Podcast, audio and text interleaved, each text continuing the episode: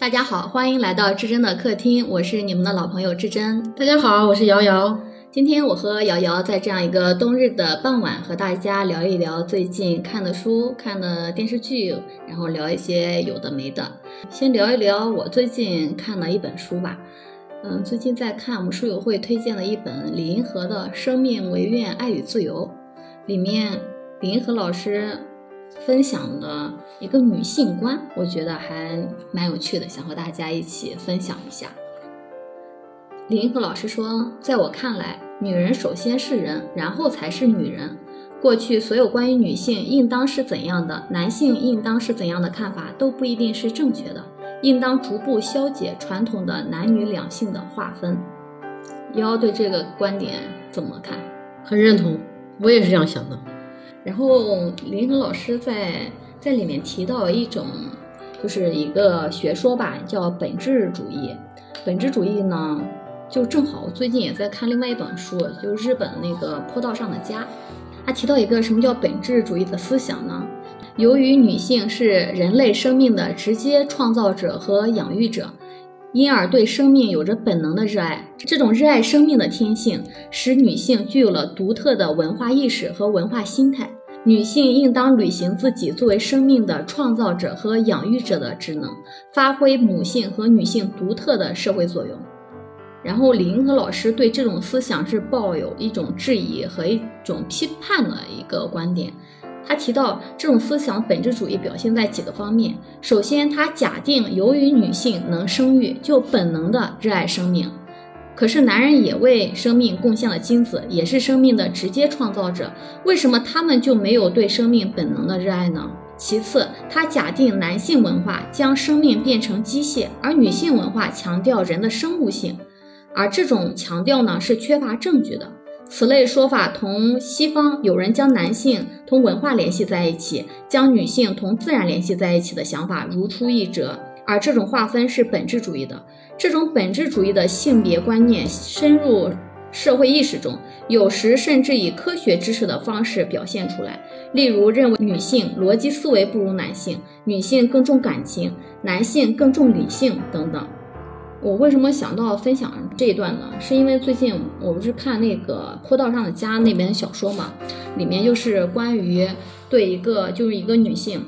嗯，她把自己的孩子出生的孩子在洗澡的时候，嗯，可能是由于自己一个精神上的问题，或者是说，嗯。因为最后法官也是判定他是，呃，可能精神上有一些问题，把孩子死弄死掉了，在洗澡的时候。但是这个这个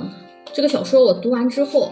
就是很压抑嘛。这种很压抑，就是他的视角，呃，他是个全职太太、家庭主妇，偶然的这样一个机会被选为了他们那个区域的陪审员，作为陪审员去审这个。这个案件就是刚才说的那那个叫水水碎案，就是那个杀掉自己的宝宝的那个那个水碎案。然后他自己的孩子好像只有两岁吧。然后他在整个过程中，这个小说在整个描写的过程中，我我就感觉到就是那种东亚语境下对女性的，就刚才李银河老师说的那个，就是男性也贡献了精子，就是整个我们的文文化也好，这个不是说光指我们中国国内，而是整个。可能东亚更更明显一些，对吧？就是职责感更强一些。对，这个母职，母职是一种天生的母职，而且而且整个社会对于母亲的期待都是对，非常的。这种塑造是一种文化上的，一个思想上的，是一种经年累月的。对，就是我常常常自己想的“规训”两个字嘛，“规训”这个这个这个也是就是。就就像是就是那种无形的鞭子鞭打着我们，呃，通往某个既定的轨道的那种能力特别强。我们我就觉得我们东亚国家都很都很厉害，我们的人就是所有的东亚的人民都很规训的这个结果还都挺效果还挺强烈的。当然了，也会有反抗嘛，反抗的声音现在就由于网络嘛，反抗的声音大家也都逐渐的能感受得到，然后就会也会有一些分化。对，然后今天但主流还是一个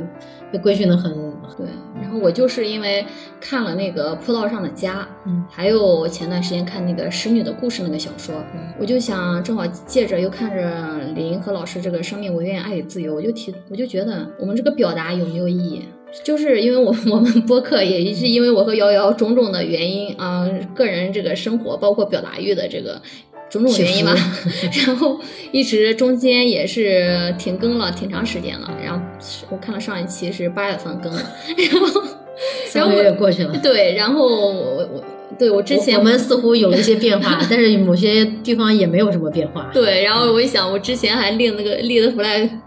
跟瑶瑶还立的 flag，瑶瑶今年要录十期，对吧？十期瑶瑶要、要要送蛋糕，对吧？对然后这是，然后我想不能只录到第八期，所以这个在蛋糕的诱惑下 啊，这开玩笑，嗯就是因为我读了那个《使女的故事》和《葡萄上的家》，我就感觉我们作为一个一个个个体，这种表达有没有意义？我觉得还是有有一定的意义的。对，但是我想补充一点，就是林和他他说的这个女性生物性的这个证据不足这块儿，我只是想提供一个个人的嗯生命经验嘛。嗯这个生物性，我个人是觉得是有证据的，就是一个一个一个很简单的一个体验，就是嗯女性的这个生完孩子之后的泌乳嗯这个过程，嗯嗯就是经常所有的做妈妈的都会知道，嗯。就是只要孩子哭一下，或者是你心里有时候、嗯。你你不在孩子身边，你就是哺乳期的时候，嗯嗯。你想到孩子的需要，嗯。有的时候乳乳汁就会分泌喷，对，都喷涌而而出。对，这个这个这这个当然有可能是什么激素对人类的影响啊，但是这个这一段受激素控制的这段岁月，这个我想所有做过妈妈的对这个女性生物性的这个证据都会深深的认同，而不会说证据不足。嗯。所以这个林和他作为一个知识分子，他个人可能他没有这个经验，可能不是很了解这块儿。对，人他自己没有生育宝宝，但是我就提到一个，正好坡道上家也提到一个观点，因为在坡道家上面，你看像刚才瑶瑶跟大家分享，因为瑶瑶属于那种奶水比较足的妈妈，然后那个志珍呢就属于像葡萄里的、哦葡萄上的家里面、那个、嗯。对，就是当我们社会主流的文化认为你一个女性成为妈妈之后，有了这个母职之后，嗯你就像刚才李银河老师说的本质主义，你就应该分泌乳汁，因为你有生物上的这样一个构造。对但是有没有想过，就是我觉得啊，我就通过读这几本书，我觉得这个社会或许应该更宽容、更多元化一些。对对对就是给主流话语之外的真实话语留下生存的空间，这个就是我 我自己自己自己在自己微博里写的一句话。为什么我我我觉得我们要表达，就是我想表达的是什么？就是如果我呃，首先这是真实的，就是嗯可能我们的听众朋友有像瑶瑶一样。母那个母乳，对就乳汁分泌特别旺盛，而且这可能是一个主流，尤其现在我们要推广，应该是大部分都是大部分的母亲都这样但是肯定是存在奶水不足的。对，然后像坡道上的家以后，嗯这个小说里面其其中提到一个，学会产子之后，他的真实感受与社会主流话语出现了不一致。哎，对，经常会有这种，尤其是他像感觉到产后抑郁的那种情况多。对，然后他感觉到育儿是疲累的，是无奈的，他无法一下子与孩子建立起爱的链接。对对，然后李沙子就是那个主、主角我，嗯李沙子就是以我的口吻，因为我为什么会在这里狠狠的共共情，就是这样的。在这个母乳这个问题上，嗯李沙子她为什么共情水穗呢？嗯就是因为她在刚刚生下，就她小女儿叫文香，叫、嗯啊，在生下文香，她这种真实的感受也被唤起。那个时候她的奶水少，哦奶水少，她就是先先，就像李银河老师说的，这种本质主义，这是一种文化的植入，已经被历代的已经被植入了。就是你作为母亲，你奶水就。唉 就应该是对，而且呃，对母乳喂养更好，然后你母，亲如果你不这样做，你可能就就就是对他会怀疑自己。对，然后在这种攻击在这种观念下，他就用尽各种气力催乳。啊，哎各种你就像咱们这是日本的，我看是东亚女性都很像，吃师吃对，一个是按摩呀，又吃各种什么猪猪猪脚啊，对，然后后来。后来她母乳实在不够，她就给孩子加了奶粉，嗯他他加了奶粉，他感觉自己像做错了事一样。就是哎，这种感受，主流对这个，对，可能就是一个还是持批评的，对，可能瑶瑶没有这种感受，因为没有这种经历，对吧？但是因为我家孩子他这个母母乳不，我的母乳不够，然后孩子就是很早的加了奶粉之后，就是这种真的，我就现在。因为孩子很小的时候去医院干嘛的，都会问会有这种联想啊，哦呃医生也会问啊，是不是母乳？哦您孩子，咱们孩子小时候生病，嗯然后母乳还是奶粉？嗯每次回答的时候，我当然对都在医强化生这个医生只是说他要一个例行，因为要要登记例行的询问，但是我自己就是觉得自己做错了事一样。嗯，然后，所以看到这里，我也有深深的共情，对，就是就就所以这个李沙子作为陪审员的时候，嗯他看到了这个水穗，他也就仿佛看到了自己。嗯然后我在读这个故事的时候，尤其这个奶水不足这个问题，嗯我也是深深的共情，就是尤其在像这个女性，无论是咱们国家还是东亚其他国家，其他再再就是再多的，就比如说西方国家，那我们可能不太了解这个。最起码我们能接触到的中日韩，对吧？哪怕这个奶水不够这个事儿，或者说一下子就有的人很天生就能和孩子建立那种很亲密的链接，有的母亲她就是就是要证证据足够才可以，对，那嗯不元因素元素足够对，然后她也没有足够的奶水，嗯就这这部分人可能在全体女性的比例中，她可能占比少，对，对吧？具体比例我们也是没有搞，但是人数上。肯定也不少，对，但是它绝对的人数，你嗯占比再少，但是它绝对的人数整个乘下来，对对我们我们不是说，哎呀，我们要鼓励你多喝奶粉，我们也不是，这倒不是我们嗯也不是奶粉的代言商，对对吧？我们我就想说是什么呢？就是我们难道我不爱我的孩子吗？对不对？不可能的，然后每一个真实的存在本身就是意义。我们表达在铺天盖地的宣扬，呃，母乳更好的这种情况下，是有一部分少数人，嗯他们确实现实他母母乳他就他就不够，甚至说他有没有在母乳够的情况下选择不母乳？哎有有有这样有没有这种选择尤其是二胎，对这样的这种情况所以，所以叫生命唯愿爱与自由。什么是自由？我觉得自由就是说更宽容、更多元的一个社会，然后呢，这个表达也更自由，选择也自由。当我们在客观上被限制、选择不自由的时候，我们能不能表达出真实的一个表达？好难啊！但是我们现在做的也是这种努力吧，对吧？这个这真的这个这些呃想法被提出没有没有，我我真的是也是一种非常美好的愿景。嗯，也是读的自己一些不读读书过程中自己一些不成熟的一些一些看法，但是不成熟的就不能表达吗？对不对？嗯，也是可以表达的，是就这种声音可能不是特别主流的，它不符合主流的，但是它是真实存在的。我们都学生物，生物它要多样化，整个生态系统才能更加的和谐，更加的、多彩啊对，然后是不是我们面对对这些异己者？嗯。和我们不一样、有差异的这样的群体，前几天这个有个帖子还很出名呢，就是就讲到你有有一些就是我们的居民短暂的会手机的绿码会变成黄码，嗯，在你变成黄码这段时间，你啊应该可以深刻的体会到小众人士的这种感觉，或者是就像以前的这种残疾人啊，或者是小孩儿或者老人，对社会对他们的这些有的时候不太宽容的这种感觉，你应该深刻的能感觉到，对。然后你提就是各到这种受限，你你提到这个，因为志珍本身也是个心脏病人，也做过开胸手术，这个之前也跟大家聊过。你提到这个，正好在工作中，我走出家门，或者是我尽量的去还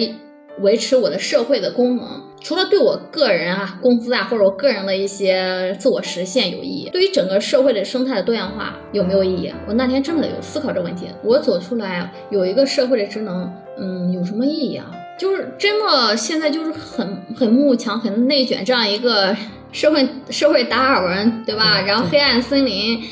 嗯然后这样整个语境下，嗯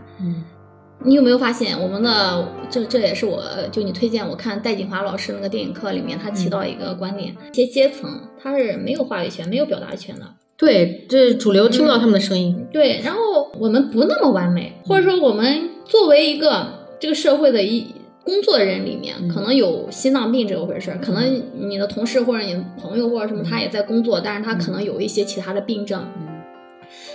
他但是又没有完全丧失劳动工作能力，嗯但是他又是在这个强调效率的这个工作嗯场域里面，他又变成了一个少数者。就像你刚才提到的，短暂的皇马，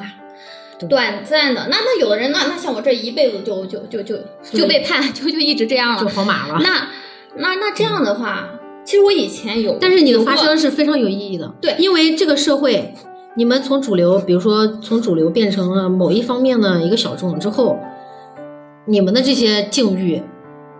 呃，就像是有一些人他一直都是这种境遇，但是你们是从一个强大的地方来到这个地方，然后你们可以做一个沟通的桥梁，对，包括像京东的一个什么副总裁，他不是强直性脊柱炎吗？嗯，是类似于这种病，嗯。然后就是他那个病也是更广为人知，他就好像要投入多少亿去做这个事情，就是很多就包括有钱的富豪，他们家的人遭遇了某些就不幸的事件之后，也这个事件就从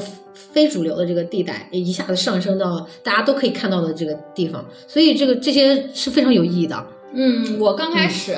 也是有一点，因为生病会有一点病耻感，或者在工作领域，我是有一点刻意的，就是说回避这个。回避，或者是说我虽然有这个病，但是我做的可能比你们没有病的人还要好，我才有资格站出来，我也才有资格的去继续的恢复我完成我的社会这个工作职能。但是现在我可能通过这一一两年的这样一个可能小时候各各是不是被激将法这种东西给 PUA 了？然后我也也可能是吧，但是老是想证明自己。往嗯现在就就说存在本身就是对就是合理的，存在本身就是美好。对。然后嗯所以那天在一个工作的场合，然后我们一个其他的同事，然后指着我说。你不要放弃！你看我们这位同事，他虽然呃这个心脏病，然后也经过手术，你看他现在，你看这这这个嗯加班这个咱们都搞到这十二点多，他也很劳累，但是他依然坚持了下来。呃，说这个话的这个朋友好惨对。但是我我当时就在想，他他是鼓励对方，他想法是他。他鼓励对方，因为对方也也有也有疾病，他想鼓励对方，嗯然后能正确的看待这样一个正确。社，或者说正向，或者说就是说正向正向。对，就看待这个这个事情嘛。嗯。然后我在这个过程，其实我以前是心里面有芥蒂的，谁要这样说，我是心里很难受很难受的。嗯。但是后来我一想，那这也是事实啊，吧？对啊，因为你我确实在做这些事情，对，因为你披上了一件那种外衣。对，嗯。然后后来我一想，哎，可能各种各样的标签吧，嗯。标签呢是别人给你的，然后你你究竟你自己是什么样样的人，你得终其你一生自己去定义自己。然后，但是在这个过程中，我就想一些少数者，就刚刚你说皇马，或者说一些异己者，一些可能在绝对数量上或者绝对占比上是一个少数，嗯，但是作为每个个体，对吧？其实这这像这样也不是多少数的人，就是是大家发出一点真实的声音。它不是说要淹没主流的话语，也不是说要也不是要争夺什么东西。对嗯，而是说让这个主流的话语更多元、更包容这样一个生态，这样大家都能喘口气儿。大家都舒服。对，李银河老师的这个“生命唯愿爱与自由”，嗯提到了这个女性的表达以及表达的我们个个体表达的意义。我刚才又聊到了这个坡道上的家，接着我说说我之前 和坡道家同时期看另外一本小说《使女的故事》啊，这本比较有名一些。它的作者玛格丽特·阿特伍德，她是一个一九三九年的十一月十八号出生的，她是一个加拿大的一个小说家，很厉害。就是这《使女的故事》是一九八五年发表的，三十多年前。这个发表在一九八五年的这个一个幻想小说吧，它是虚构了一个在当今美国国土上建立的激烈共和国。这个激烈共和国呢，它有什么特点啊？人的生育率啊，包括经济的发展，导致人的生育率直线的下降。在这个社会上，就是畸形的那个畸胎，包括那个不能生育的妇女越来越多，还有不愿意结婚，大家听是不是有点熟悉？不愿意结婚、不愿意生孩子的妇女越来越多。然后在这样的一个背景下，他实行一个变革，彻底剥夺女性的工作权利和个人财产。他是某一天，就刚开始大家都没觉得有什么不对劲，就某一天做呃那个原文中的这个叫奥布弗莱德嘛，他就去上班，就正上班的时候，突然他们领导。就外面就有士兵拿着枪在那儿啊！现在大家放下手头的工作，什么都不要干，然后回到家，你会发现你的银行卡上面这上面的所有账户没了，钱只能转到你的直系的你的丈夫，没有男性男性男，性哎，对，如果没有丈夫，那就是你的父亲，使女性在经济上失去了独立性，彻底的依赖了男性。在教育方面，激烈共和国采取的是愚民政策，所有的学校关闭，禁止女性读书写字，剥夺他们受教育的权利。他说：“哎呦，我们要让女性受保护，但是这种保护的表象后面是对遵守教规的严厉渴求。”是控制。对女性失去了彻底失去了行动自由，而且对男性的权威是绝对的服从。然后这个男人呢就分为大主教、呃卫士，然后女女人啊就分为几个阶级，就夫人、马大、呃经济太太、嬷嬷、使女、坏女人。然后他因为核泄漏、环境污染、那个生物试剂、什么病毒、艾滋病等等原因吧，就刚才提到的不不孕不育，还有那个畸胎日益严重。这个大主教和夫人，她是还是一夫一妻。这个这种夫人，这种女性，虽然她也不能再受教育或干嘛了，但她地位稍微要高一些。她如果这个大主教，大主教就是男性，男权社会一个既得利益者，这些政策也是这些大主教们制定的嘛。如果大主教和夫人，她因为夫人没有生育能力啊，或者一直没有生育能力的，没有生育的话，国家这个激烈共共和国就会怎么办？这分配什么？就会分配一个使女去这个家庭中。这些使女是田房丫头呀，嗯，还没有天房丫头，你接着听。权力多呢。对，哎，这些使女们是来自哪里啊？来自原来的政权，就是美，就是可能就是说小说里就是当今的美国原来政权中的二婚女性。哦二婚女就是刚才还是有筛选标准的。刚才我我就和和和瑶瑶聊到的，就是为什么我说少数人的表达也要值得尊重，就是这个原因。这些都是原来政权中的非主流的一些表达，你听这个标签二婚二婚二婚女女性，非婚产子女性、同性恋女性，天呐，他这样有几个几个标准，把这些女性，真是太粗暴了，这些标签。把这些女性，她弄了一个红色感化中心，有专门的嬷嬷们。这些嬷嬷，就刚才说的分分为三六九等，这些嬷嬷，然后这些使女在去大主教家庭之前，嬷嬷去会规规训他们，会集中在红色感化中心，由嬷嬷们对他们进行身心上的规训。而且这些使女自从进入到了这个红色感化中中心之前，他们都是你看在那个激烈共和国建立之前，他们是有自己的姓名、有自己工作、有自己银行卡的。但突然那一天开始，他们变成使女之后，他们没有了自己的名字，怎么命名呢？就在小说里说的也很很，因为是一个英文写的小说嘛，去哪个大主教家，我们都学过的，off o f off 那个大主教，他的名字这样这样命名。我天哪，哦，读读太读对呀从属，对，像这个、这个小说里嗯几个所有的奥夫弗莱德，奥夫叫奥夫，翻译过来奥夫弗莱德，奥夫格伦。那奥夫弗莱德那就是弗莱德大主教的一个从属，我们都学过英语，奥夫是从属物的意思，对吧？奥夫弗莱德这比那种什么叫什么某某市还要那个，连自己的什么都没有了，连自己的姓都没有。而且他是什么？你你这个他还是是这个大主教的从属物，他受大主教夫人的日常管理，统一穿红色的斗篷，戴白色的面罩。然后为这个大主教，如果他生完孩子，他就会送到下一个大主教家。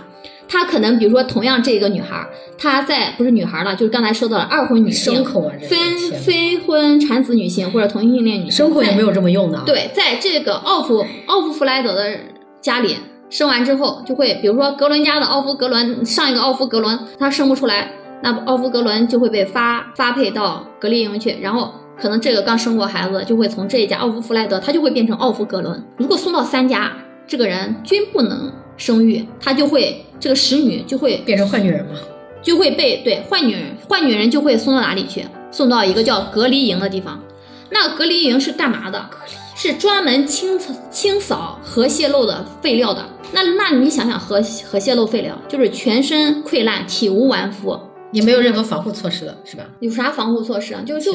就对他们一种惩罚呀。对，这就是惩罚侮辱。所以所以这个使女她变成了什么？她就变成了行走的子宫，工具人，他甚至都不不可以称可对工具，对，就是一个子宫，行走的子宫。在书里面提到就叫圣餐杯，因为这个使女的名字也是来来源于圣经的，也就是说一个主教他不能生育，然后他的夫人就让他使女去给他生孩子，所以他们是引经据典，说上帝是这样说的，我们要这样做，我们是遵从了上帝，一切都有都以正当神圣的名义进行。玩弄语言的，然后这本这本小说，我就看完之后，我就感觉它和传统的乌托邦和反乌托邦小说都不一样，就是我们不能用二元对立的观点来来划分。作者后来接受一些采访，他提出了这本书里的每一个字都曾真实的发生过。你看着很玄幻，就是当这个集权集权政治推行，然后这个两个性别的对立，对女性的压迫推行到一个极致的时候，然后是这个样子，我们觉得哎太不可思议了，太不可思议了。但是这里书里的每一个字，在那个序里面就说这个是因为作者她是一个女权运动的一个，就是一九三八年出生的一个女权运运动的一个，她会去采访啊，会。弄到很多的史料，就一些记载，一些历史，包括前段时间那个什么塔利班妇女，不也是又开始重新戴上面纱？就是就这个，所以书评第一就是这本书里的每一个字都曾真实的发生过，或者正在发生。所以这个就像是一个对女性有意无意戕害的一个拼贴，对拼贴图景，对，然后再加上一个，然后然后然后。之前可能会存在一些其他的一些就是温馨的掩盖的掩饰性的东西，对。但是这个呢，它就是把所有的东西呈现给大家看，让大家知道这个事情是到底有多荒谬。然后这个书是一九八五年就出出的，这个故事就让我想到那个，就是这种境遇的变化，就特别像那种一个以前的那个笑话，就是你你一个正常人把你扔到一个精神病院，然后说你是精精神病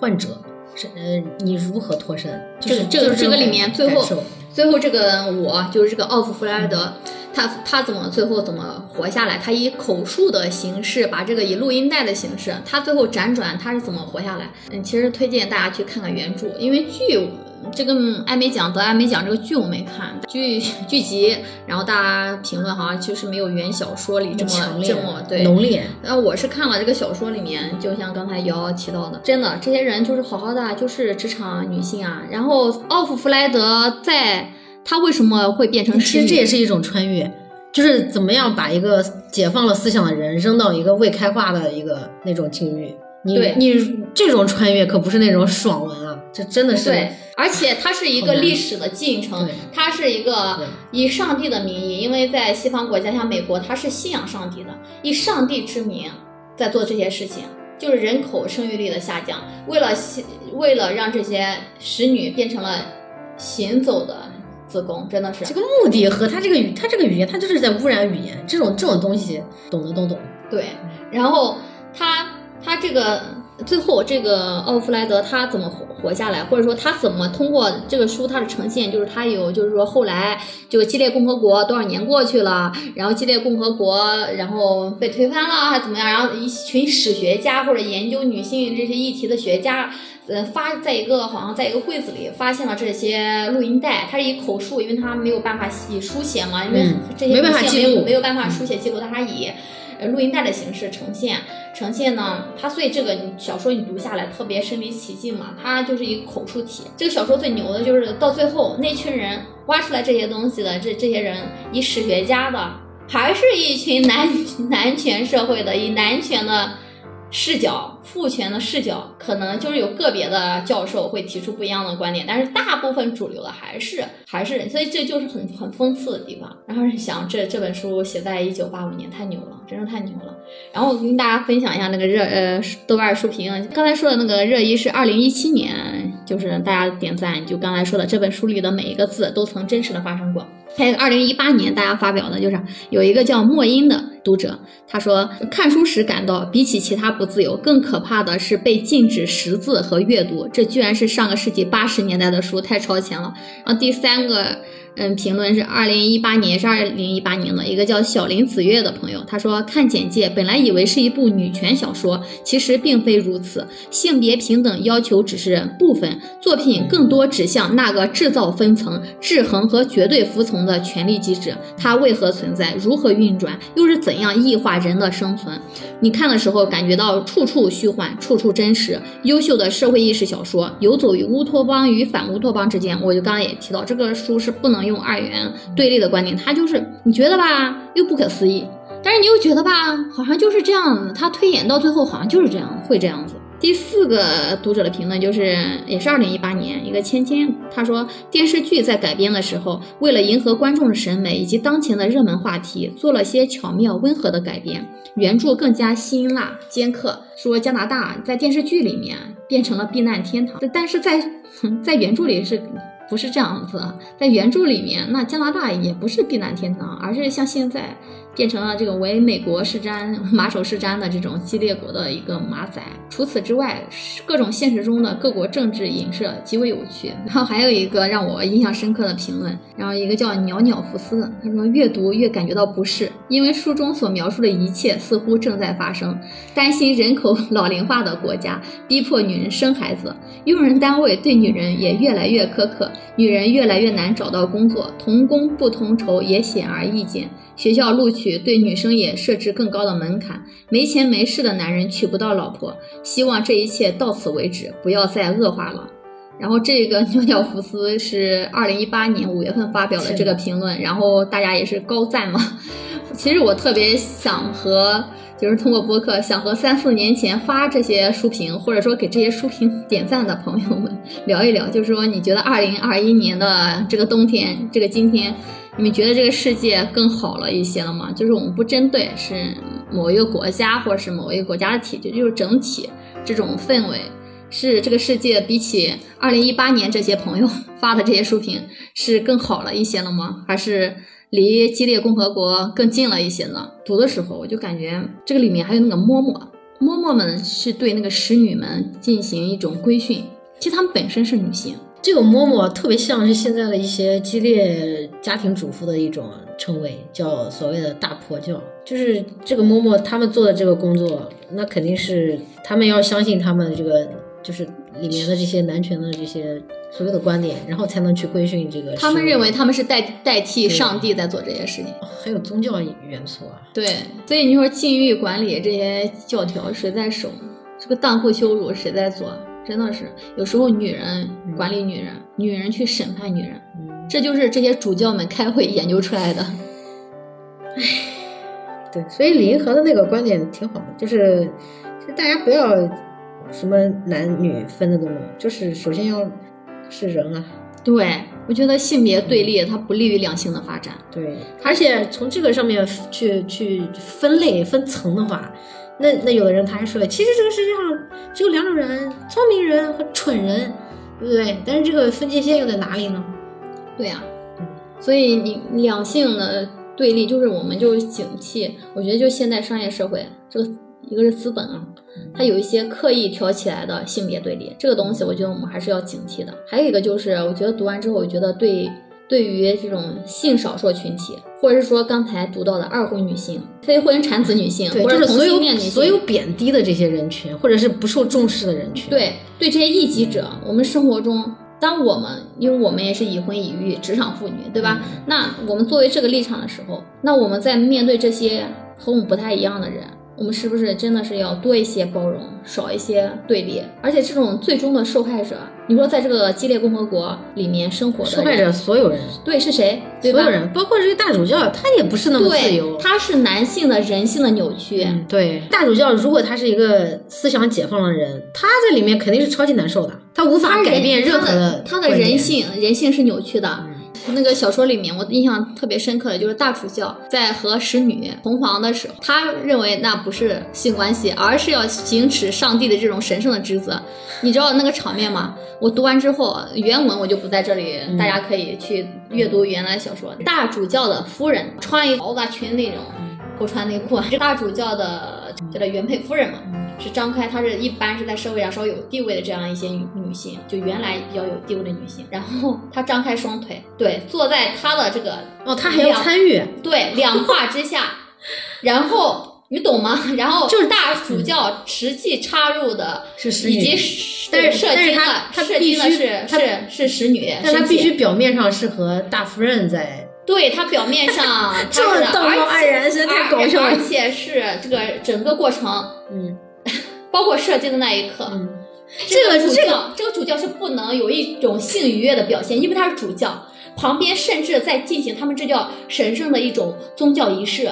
旁边还有可能马太，就刚才说的，就是还有卫士，就还有其他人在，就是这一家子人，大家都在围观，就所有人都在异化。对，然后这个是而且这个主教做的这个事情，整个这个构架是和这个畜牧业、牲口配种一样的。前几天我才听过那个就是畜牧畜牧专业的一个一个一个主播，他在聊这个事情，聊特别仔细，一模一样。作为女性来说，阅读体验真是如鲠在喉，不说点什么吧，然后就觉得不行，然后说点吧，心里也是就就是如鲠在喉，只能就是用这个这个因为它这个这个东西，它挑战了很多的这个伦理的这个模糊地带，或者是不模糊地带。它这个伦理这个东西，只要是挑起人的神经，它就是不舒服。通过看这个，包括林英和老师的一些这这个生命为为愿爱与自由，我就说，那作为我们现在来说，相对就是说在生育啊，我们也都已婚已孕了，然后相对比较我们还是比较主流的这一部分人，也就是这个故事里面而且大多数的这种我们现在这个所谓的这个主流身份啊，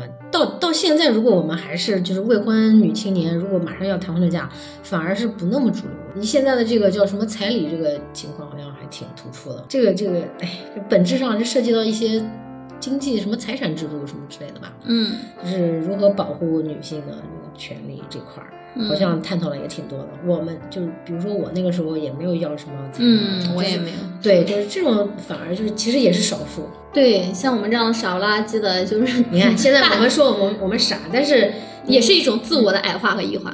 对，就是就是我我我觉得不经意间人家的这这些选择，我觉得也只是一种生存策略。只是一种选择。对我我不批判他，对有可能我我作为个体，我觉得嗯这什么呀，嗯，但是但是他们哎可以视作为经济理性人，对，大家都不是傻子，虽然有可能是有有些东西都是无意识的，就是什么社会潮流什么的，但是也没有咱想象那么傻。对，嗯，你在这个这种时代，你要是做一个不一样的那种，你就要承担不一样的后果。那个不一样的后果，有时候就就蛮沉重的。所以有时候社会就是从异异异乡人，就是就是和我们文化不一样的人看来，我们好滑稽啊，或者怎么样，有一些很很搞笑的地方，或者是不可理解的地方，但是它都是哎有传承的这种这种有理由的，每一步可能都有自己的理由，然后才会到这这样的一步。对，就刚才反复提到的，就是对和自己异己者，就首先我们要守住自己的边界，就是我们自己，我们要尊重自己，不要无意识的就矮化自己。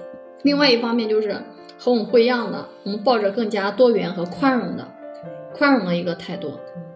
就像之之前说的，我们也也有可能一不小心就变成皇马了。现在有这个什么时空伴随者这种，打个电话有可能就会变成皇马的情况，就是这个这个东西，就是我们就每个人都有可能变成小众啊，嗯，非主流人士呀。嗯，是的，越聊越沉重。反正我读《使女的故事》和《坡道上的家》，感受就是很多是无意识。而且说真的，就是所有的人在被受到戕害或者不不公正、不公平对待的这种感受，一旦被其他人继承了之后，或者是被他们看见之后，一定是有一些思想的碰撞，以至于会有一些思想潮流存在的。就是以前的女性受到的戕害，真实的戕害这种东西，拿到现在，我们所有的女性看到，比如说什么裹小脚什么的，这个这个难受的感觉，我们都是会感觉到的，就是也是会被表达出来的。是的，就是受的苦，它代际继承是吧？嗯有有这种词是吧？而且还有就是一种文化和思想的传承。对，然后我看那个戴锦华老师还提到，就说当今社会这种男女的平权，无论是在就中西方，它就是到目前为止，它都没有一个社会就是说哪一种架构上是完全就是既是有差异的且平等，就是存在差异且平等。戴老师说。要不然就是完全不平等。当今社会，你看那个什么塔利班什么什么，那就完全不平等。嗯他们也是现实存在的呀。要不然就是虽然平等，嗯。但但是是以男性的标准要求我们的，嗯，要求女性的。他们他们没有感同身受这些。也就是那个戴老师提到的叫花木兰境遇，嗯嗯，就是一嗯个嗯法国的学者写到一个《Chinese Woman》里面也就提到了花木兰境遇，嗯，这个相信瑶瑶对我感触很深，很深，包括我感触也很深，就是因为我你因为因为我在工作，作的时候，我就尽量的也是就无意识的所谓的男性化，或者说就是我们被考核掩掩掩盖自己的女性气质。对这种、这种标准嗯，不光是某个个体，是整个整个社会，甚至说不光是我们中国社会，就整个这个在就是相对比较平等的这些这些社会，就是我们要嗯。化妆成花木兰，不光是说着装或者是外貌的化妆，而是整个心理上也也要给自己自我强化某些对我无意识的东西，这是无意识的去强化。我们我们尽量不要因为我们女性的角色拖了我们这个工作后腿，或者说我尽量不要因为我女对性，，包括我这个产假，我都是提前那啥，我要证明自己，就也我也是要证明自己，产假我都提前上班，这样就是，啊我很强，我我不我不输什么的，就是，唉，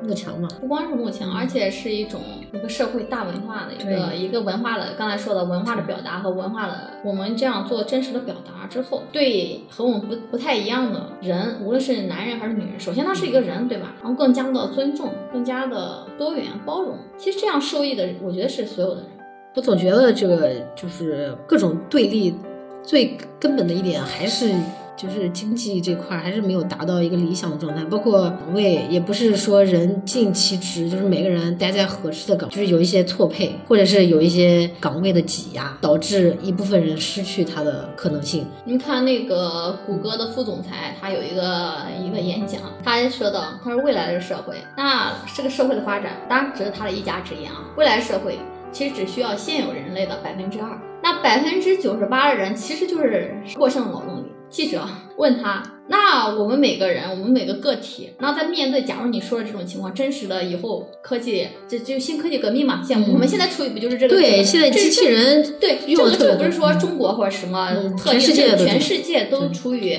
这种，尤其是大国强国，对不对？对，全世界都处于这种新新的新一轮的科技革命里面。记者就问，那那你作为我们个体，你有什么建议？你让他建议什么？嗯，你你大家能想到，人人那个硅谷的这种人才，他建议就是，他就觉得理所应当，你知道吧？从他嘴里他就说到，那就努力的成为那百分之二呀。哎呦天哪，所以这就是精英，精英政治以及精英，他不会，嗯。你但是但是百分之二这个这个空位是有限的，对啊，你无论什么比例，它就是百分之二呀。忽然又想起来一个韩国的电影，是叫《雪国列车》吗？那是合拍片，但是导演是韩国韩国的导演。这个《雪国列车》这个片子虽然拍的有点烂，但是设定原著设定非常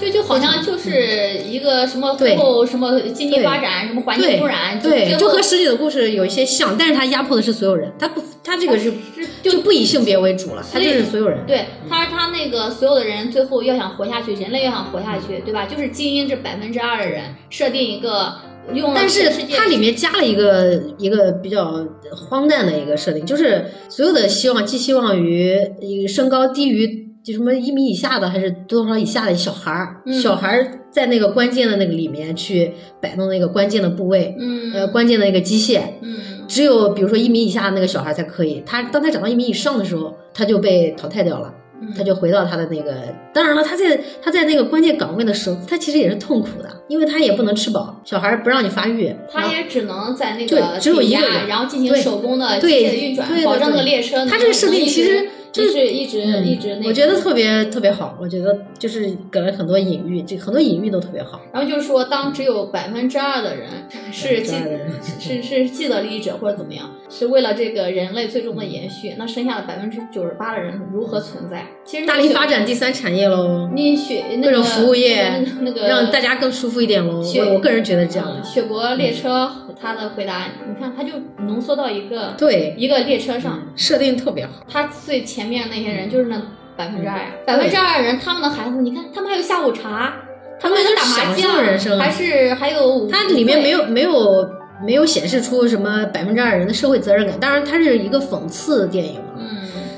实际上就是什么精英啊，什么有钱人或者什么的，或者什么各种二代，有社会责任感的肯定也是很多。对。啊、但是但是它它是个电影，对，我们只做文学上对。的或者剧集上的探讨。对。它抽离的这个部分，我觉得挺好，就是能让人唤醒一些以前麻木的一种感受，或者是以前被掩盖了的感受。今天就是聊了这些有的没的，希望这个冬日吧也能能给大家再多添一分寒冷。没有没有，我忽然想起来，我大学的时候，我我对我影响很深的两个老师，嗯然后想和大家分享一下，一个就是我的一个法理学老师强，姓强强老师，他就是在每节课的课程，因为我们当时是大课，他就会在每节法理课的前十五分钟，那个大课上课人也比较多。就光我们本班的一百四十多号人，再加上其他的人的旁听的，反正一两百人的那样一个大教室，阶梯大大的阶梯教室，他就给了我们创造了一个自由表达的一个一个场域。他说，在我的课堂上，然后这十五分钟是留给大家的，前十五分钟对，前十五分钟。然后每一次我们在发表任何观点的话，可能我们就是一个大放厥词，也可能是针对老师布置的某一个主题，呃，就表达自己的一些不成熟的一些观点啊。但是我们这个强老师就是一直在说，就是苏格拉底那一句话嘛，我不同意，我可以不同意你的观点，但是我誓死捍卫你说话的权利。就这个是给我就是这种说话权利，说真话，说实话，说自己有切身的感受，我不完美，或者说我可能很幼稚，我不会因此被苛责，我不会因此被这不就肯这不就肯定有发生的意义吗？对，就就是你你就在回答咱们开头的时候的意义。是的，所以我很感谢我这位真这位法理学院老师。另外一个让我印象很深刻的就是，呃，我一个法制史的陈老师，她是一个很优秀的女性，嗯，是咱们全国最牛的那个院校的博士毕业。她就在有一次上课，就跟我们谈到各国法治发展的历史。就那一场景，我到现在还记得。就是那天有阳光洒到，那是个小班，就那个阳光从窗外打进来，嗯这个老师在跟我们讲各国的这个法，从汉谟拉比啊到什么新中国的这个什么，哎，他讲的讲的时候，他忽然看着窗外的阳光，失了一下神。他说：“同学们，你们真的觉得知识就是智慧吗？因为他教的中外法制史嘛，古今中外没有没有他不知道的，不知道的那种，他在我们心中就是国学女神的象征。然后他忽然那那瞬间阳光哎洒进来，然后他就那一瞬间他做的其实是人文学院的一些事情，审美，对审美。那样你大家觉得这个知识就是一定是智慧吗？就这句话，一直到嗯目前，因为因为瑶也知道，我喜欢看一些书，或者是喜欢学习一下新知识，嗯包括我之前跟我自己，我觉得这个老师的意思可能也就是，其实是学了很多理论，他也是只是在整合自己的感受或者提取自己的感受。对，就是学的教育越多越好嘛，知识越多越好嘛。你你如果能做到整合，那肯定是好啦。如果如果做不到，那可能就没有那么的好。所以我就觉得很感感恩，就这一路走来能给我这些人文启蒙的老师，就是可能在很多年之后的一个冬天的傍晚，我和我朋友聊天的时候，我还能想起他们当时在课堂上讲的这些话。不知道现在大学上课是一个什么样子，但是我很感谢我是接受了这个教育，然后遇到了这些让我觉得很有人文关关怀的嗯老师，可以启迪我们。没有放下人文关怀的老师，对，有一些可能就墨守常规了吧，不会真情流露的那么就是希望知恩的客厅这里也是，就是可能有时候我们也不一定同意我们介绍的所有的书、电影，甚至是我们嘉宾的一些观点。对。但是我们说的不一定正确，对，但是我们誓死捍卫你发言的这样一个权利。表达就是意义。嗯，你说的这个老师就是通过这个阳光很好的这块儿，然后我也想到我们本地的小学，我我也是听同事说的，嗯，有一个特级教师吧，嗯一个一个很也是很坦诚的一个老师，讲他冬天的时候，如果遇到下大雪、下雪，如果地上已经有这个积雪了，他会他是语文老师，他就停下课，嗯，让学生到外面去玩雪。哇，啊，这是就是感受大于知识了嘛，就是提醒你就是智智慧大于知识，对真的，对，它可以。让你直观的去去感受这个世界，不通过那种什么阳光的投射，就是我们很多知识它其实就是动力的阳光，嗯。呃然后就是投射出来的一些一些东西，它不是直就不是直接给你的东西。如果你直接的感受到了，你能感受得到，那也是很好的，走出那个洞就挺重要的。对。然后我我忽然又想分享一下那个嗯那个朱光潜之前我跟你分享那个写给青年十二封信里面，嗯他说到一个就是审美，因为瑶瑶也很喜欢美术作品啊什么，提到他说我们走到小城市里去，因为我们都是小城市里的人，嗯他说到我们走到小城市里去，看见街道狭窄污浊，处处都是阴沟厕所，当然感觉不快。而意志历史就要表示态度，如果意志要征服这种现实呢，我们就要把这种街道、房屋一律拆毁，另造宽大的马路和清洁的房屋。但是谈何容易？那不可能呢，像我们也没有能量做这些事情。物质上发生的种种障碍，这一层就不一定可以做到。那意志在这时应该如何对付呢？他说：“我要超越现实，去在理想界造成理想的街道房屋来，把它表现在图画上，表现在雕刻上，表现在诗文上。于是结果有所谓的美术作品，有所谓的小说、诗歌、雕塑，真切的表达之后，我们完成了这样一个作品。对于我们个人来说，我们觉得我们创造了一个把一个东西从审美的角度从无到有，那我们已经很快乐了。”那如果旁人就懂我们的人看到了这样的作品，觉得它真美丽，于是也愉快起来了，这就是所谓的美感，太牛逼了！天哪，对吧？每一句都 说到我的点儿上。对，无论是文学创作还是一些艺术创作，它其实就是给一束光在你的主观的这种观察上。对，嗯，所有的创作都是主观的嘛。是的，然后，但是你把光给到那个地方，那个地方就会闪闪发光。呃，当然了，这个记忆也很重要，但是你这个审美水平啊，各种真切的感受都是，哎呀，就大家这个大说的真好。好，今天就聊到这里，感谢瑶瑶在这个冬日过来陪伴我们。感谢芝芝提供这么一个非常温暖的一个平台和一个容器，容纳了我们的一些普通的意见。对，普通的意见也值得表达。好，那大家下期见。再见。